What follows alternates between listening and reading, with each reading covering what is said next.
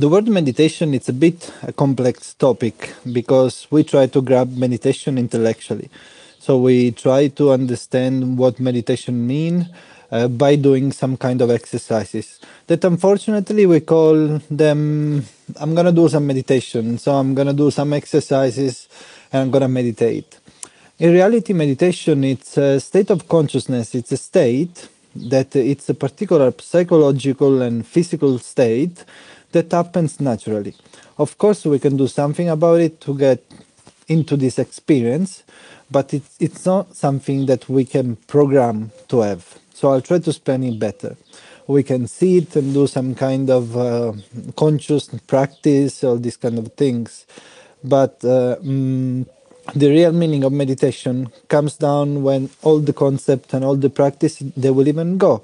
In fact, meditation is not something that we do we sit we're to say, I'm to do meditation today. Well, let's say that it's probably more correct to say, I'm to do some exercises that will try to facilitate that state of the mind and of the body. So we're not talking here about uh, uh, meditation as a system of belief, but we're talking about as a particular state of mind and body that happens naturally when certain conditions happen. Of course, if you have been looking for this all your life, uh, the chances that this state will kick in in your experience, they are higher, of course.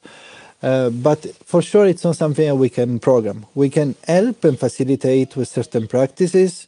We can do certain exercises during our day. There are certain exercises, even the Qigong path, to help people to get into this state. But ultimately, it's something that happens naturally. So, um, med- meditation, let's call it like this, the meditative state, is probably the goal of many spiritual practices. But we really need to understand what we're talking about. We're not talking about about exercises. We're talking about a particular state that naturally happens when we are in a certain way with our mind and with our body. That state it's not easy to be described and uh, for sure there is lots of misconception about it. Uh, but what we can say today, it's actually what it's not. For sure, it's not clinging into ideas because you know when you meditate, people say I cannot meditate because uh, I try to meditate. This is common. I try to meditate, but then my mind is full. I have thoughts and things coming, and people expect meditation to be a state of no thoughts. Well, it's not true because we actually we are alive. So uh, we are human beings, and thinking is part of the process of being alive. But there is a change. Usually, in our daily life, we constantly follow that voice in our head. So we constantly have one stream, one attention placed on the filter, which is actually the filter, the thinking filter. So we watch our life through the filters of our thoughts. We interpret our life through the filters of our existence, of our traumas, past experiences.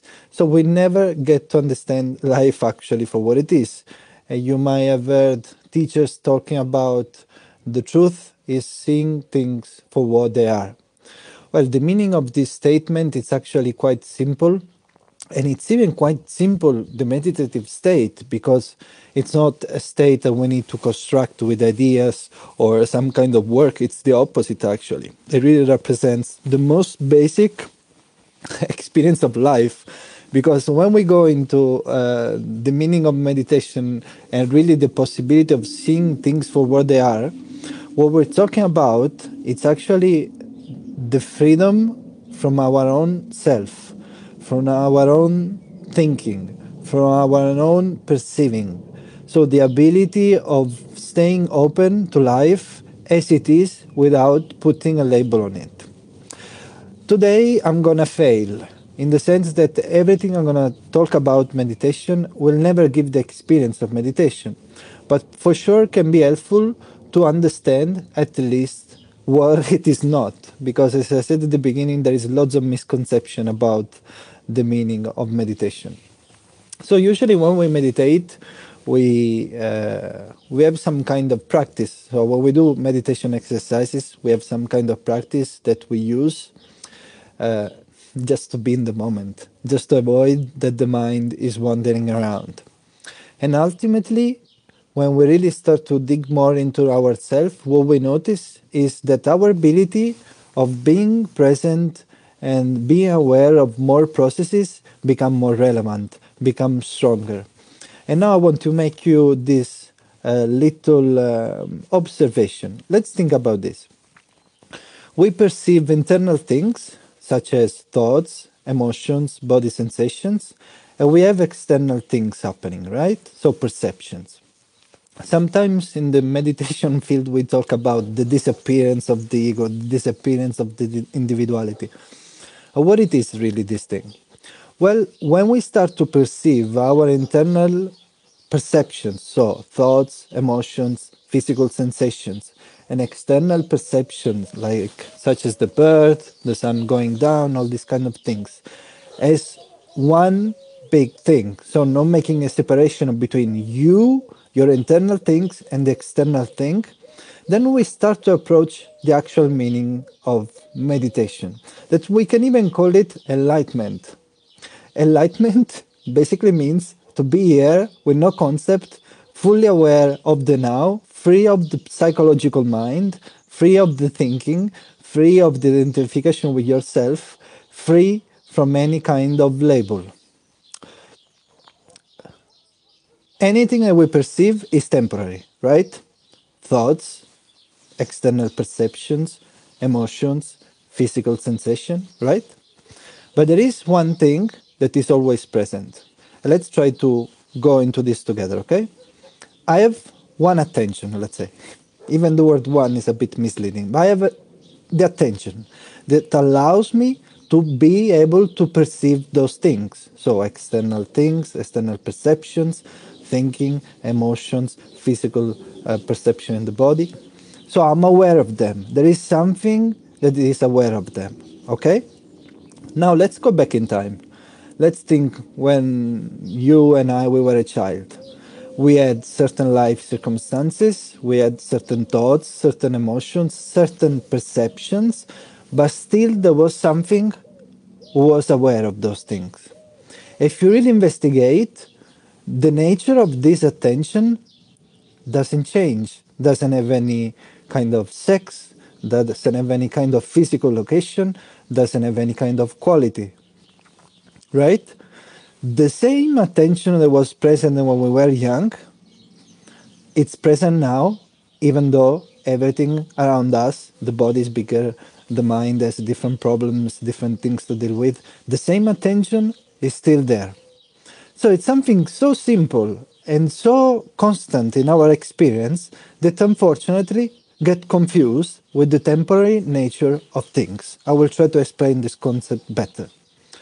The ability of perceiving, the ability of being able to perceive your thoughts, your emotions, your physical uh, sensations, external perceptions, this ability is there all the time. But what happens is that we get confused with the content of perceptions. So, to make it practical, I'm here, I'm aware of my thinking, I'm aware of the external stuff, I'm aware I'm sitting on the chair, all of the sudden, I start to think and I start to pay so much attention to the thinking that I believe all those stuff, although they are not real most of the time. They are projected in the future, they are fears, they are projected in the past, on the identity. But from the ability of being able to observe and being present, this kind of infinite perception, infinite thing that we cannot really define, get confused into the content of what it is perceiving. So it's like going and watch a movie, right? And uh, there is a screen, and there is the movie projected on the screen, and you watch the screen, and at some point you think that those things are real, but in reality, only the screen is real. Those things on the screen will come and go, like all my perceptions, all my thinking, all my physical external sensation that I have. So this is how something that it is infinite, not definable, get confused into the identity, into this thing that we call I. And from there, ignorance takes place. There is me and the world. So this ability of pure perception, not related to something specifically, only the ability of perceiving, get confused into I am this and there is world outside me. Before I told you, if we manage to look at ourselves, observe ourselves throughout the whole day, we can do this at any time really. And we become aware of our own thinking, inner talk, physical sensations, emotions, external things, and we are able to see them without putting a label on them. We can just be present. Before we think, I think, and there is a thought coming in the air. The thought is going to vanish if we don't give too much attention to it. Okay? You may argue, well, but how are you going to function, function in life if you uh, just you observe things? Well, my answer, you're going to function even better because you will have the possibility of choosing things. So usually, I know it's quite complicated topic today, but really I wanted to give some perception on this because it's helpful for the Neigong practitioner, but for people in general. It can really change life if we get to this point. Usually there is a lot happening in our life especially right now with the coronavirus and the fears and the economical problem and uh, all the tension in the air, right?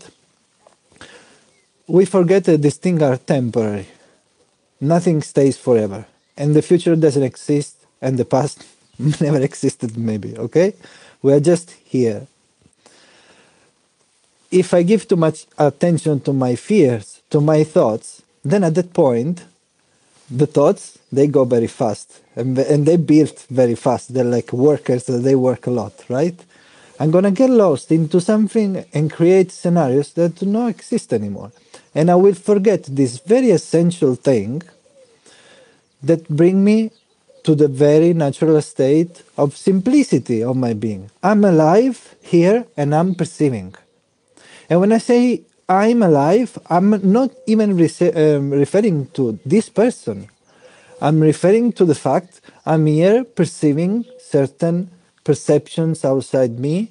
I'm here perceiving a talk. I'm here perceiving my mind, my emotions. It's something that it's so simple, but it's so overlooked that if we really can grab this thing and bring it in our daily life with strength, then we're going to be enlightened. So when we talk about alignment, it means actually to recognize our ignorance. It means to understand and see our internal processes of how we get caught into the temporary things of life and we start to contract ourselves with fears, with identity, with an ego. But the beginning, nothing of this exists.